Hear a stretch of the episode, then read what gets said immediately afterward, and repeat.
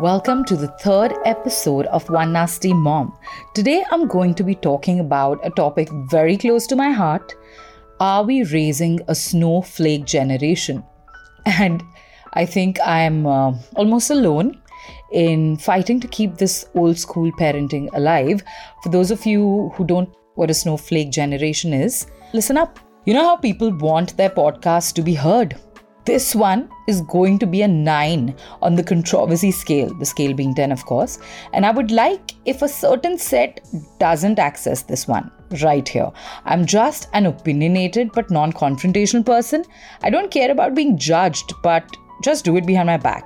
I wanted to talk about this because we have been vehemently discussing how parenting has gotten so much more complicated over the years. The us, um, I mean, here is my single temperamental friend Arjun and my happily married friend and father of one, Rahul.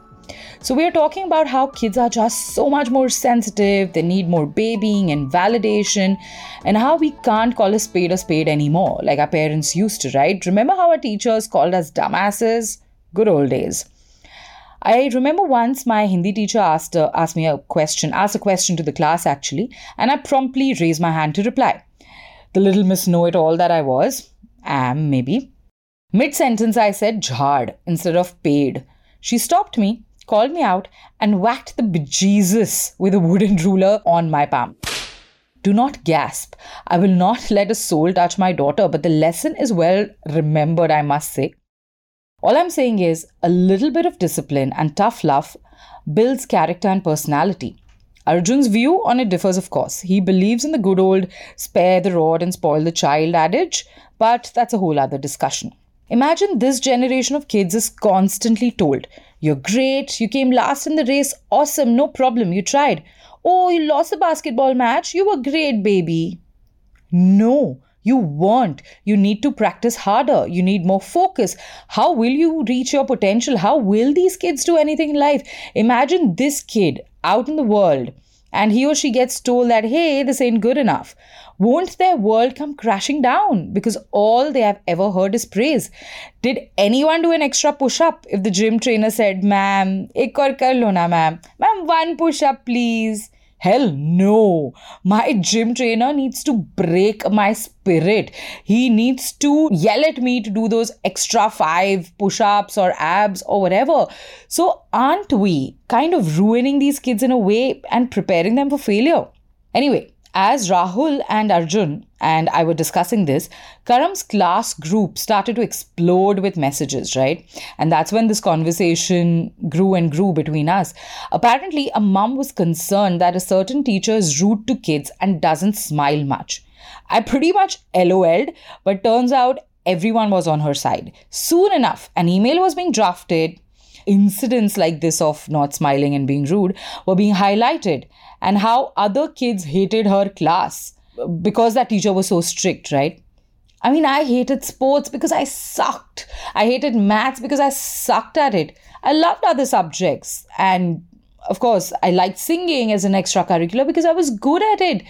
But that's okay. You don't have to like each and every class. You don't have to like each and every person, and not every person you bump into has to smile at you. Anyway, I curbed my first instinct to say something ruthlessly offensive albeit funny, and wrote a very Gen Z style proper message saying that, hey, my child childhood, most teachers I used to be petrified of, but they often taught me well, and I remember those lessons.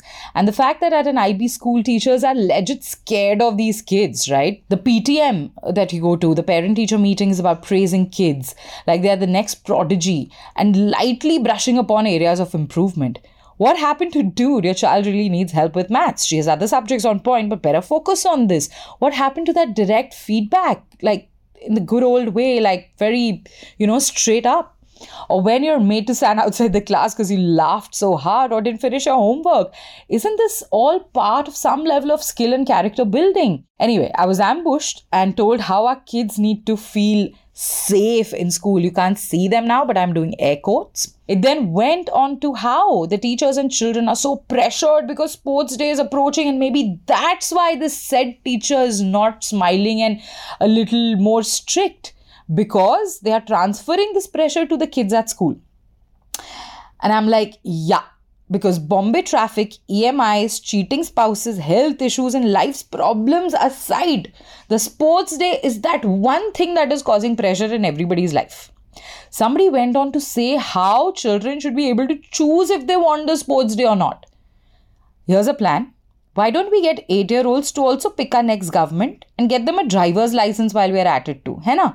Because we need to have experience and build enough emotional and mental bandwidth before making such adult decisions. Why don't people understand that? It's great. I let Karam choose a lot of things and make a lot of decisions, but I'm not going to suddenly be like, hey, you want to have some JD with me, with mama? Sure, beta, come on.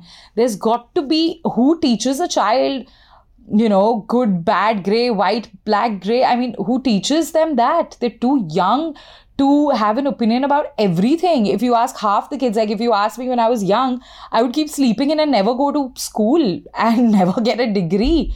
But does that mean eight year old me or 10 year old me should have gotten that opinion? Hell no. Sports day pressures help team management, team building, adrenaline rush, and just working towards a common goal. It's so much fun.